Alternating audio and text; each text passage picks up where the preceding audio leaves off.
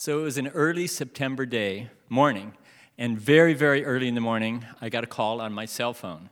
Now, since this was eighteen years ago, this is what a cell phone looked like. It was a small brick, and it had an antenna thing like your small finger sticking out the top of it. It was my work phone, and it was a news reporter from Channel two News. I couldn't understand what she was saying. And then finally she said, just turn on the T V, and I'll call you back. So I went to my little T V, and I turned it on, and I couldn't believe it. Uh, a plane had hit the World Trade Center.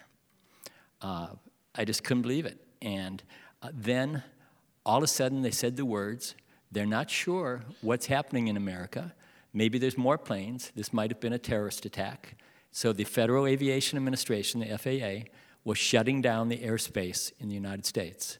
This is the first time in the history of our country that's ever happened. As the press spokesman for the airport, I quickly got on a suit just like this, maybe this suit, and uh, and uh, and um, I headed to the airport. The domestic terminal was empty. No planes had taken off, the ones to Nome and to Bethel and so Fairbanks and so forth, and none were coming in. Then I went over to the international terminal, and loads of people started coming through into the lobby. Um, Planes from all over the world were literally, that normally bypass Anchorage, were landing in Anchorage Airport. seven forty-sevens filled with people who, you understand back then, eighteen years ago, there was no online uh, work. You didn't have smartphones. No one was uh, checking, you know, what was happening on, uh, on the airplane.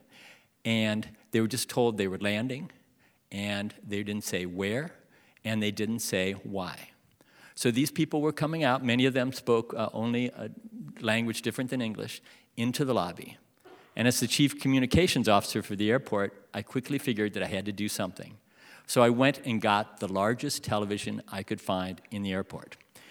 It was the director's conference room T V.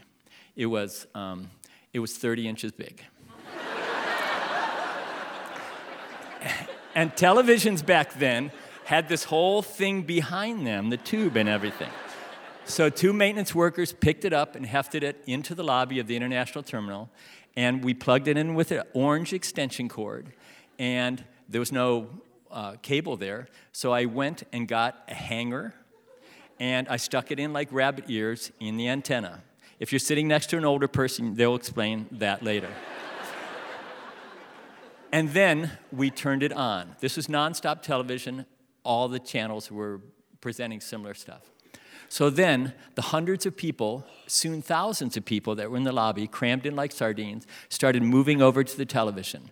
And after just a few short minutes, just a few short minutes, people who spoke English and a foreign language were starting to move to the front and started to translate what was happening. So they'd say, a second airplane has hit uh, the towers. And uh, in English, and then someone would say it in Tagalog, and the Tagalog speakers would go oh, and talk amongst themselves. Then Chinese, and the Chinese speakers, and Japanese, and Korean, and so forth.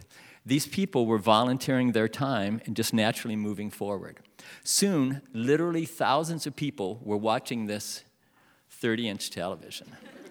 um, so, um, in Anchorage, lots of things were happening. The bases were locked down. You couldn't get on or off the base. Um, the Emergency Operations Center was set up by the municipality to help with this emergency. Um, there were, um, uh, the mayor shut down, uh, ordered the uh, closure of all the tall buildings in town because we didn't know if there was a plane coming to Anchorage uh, to crash into a building here. Um, at the airport, more and more planes were landing. And then it started getting a little quieter on the airport as fewer and fewer were coming in. Uh, and then, all of a sudden, out of the blue, whoosh, two airplanes came screaming by. These were fighters from Elmendorf going southwest, right over the tower, literally, just like the movie Top Gun. And then about five minutes later, whoosh, two more airplanes going that way. It turns out that two of the seven forty-sevens coming to Anchorage um, were transponding, that was sending out the information that they had been were being hijacked. So they were escorted to, uh, to uh, uh, Canada. Um, so then, out of American airspace, Whitehorse, Canada, that had never seen a seven forty-seven and probably still hasn't, And so then all of a sudden we started realizing that this could take days. These people, thousands of people uh, in their, uh, that arrived by airplanes, there was no room in the inn. It was September. And so therefore, uh, the hotels were filled. So churches all over the, uh, the city, um, every bed and breakfast, everything was filled with these people as they got school bused to as far away as Seward and Kenai and even Talkeetna to stay there. Um, I snuck away for a few minutes. Everyone was working hard at the airport. And I went to the coastal trail. And the largest thing flying was a tern or an eagle uh, and so forth, just a bird. And it was dead quiet.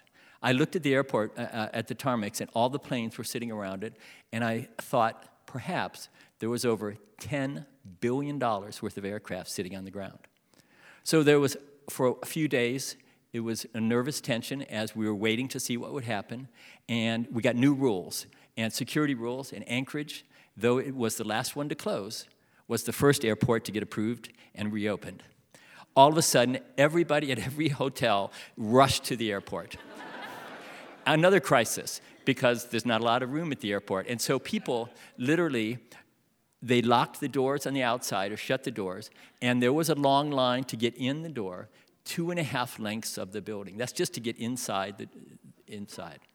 Um, but during that time, we had a friend, Lynn, who missed going to see her father's funeral. He had died just two days before nine eleven. And she would have never thought possible that she would not be able to attend the funeral of her father. But the first planes to take off were float planes. It was hunting season, and angry hunters with guns who were hungry were waiting to be picked up. Again, there was no connection to the world at that time, not knowing what had happened. So knowing that these people would not believe them, they literally got uh, some of the, the first plane off was a float plane, and they got stacks of the Anchorage Daily newspaper from the day afterwards. And when they said it to these people, they said, yeah, right, and they held it up. And on the front page, on the top of the front page of the newspaper, was a picture at the airport with a thousand people looking at this little thirty-inch television and learning what was happening in the world. Thank you.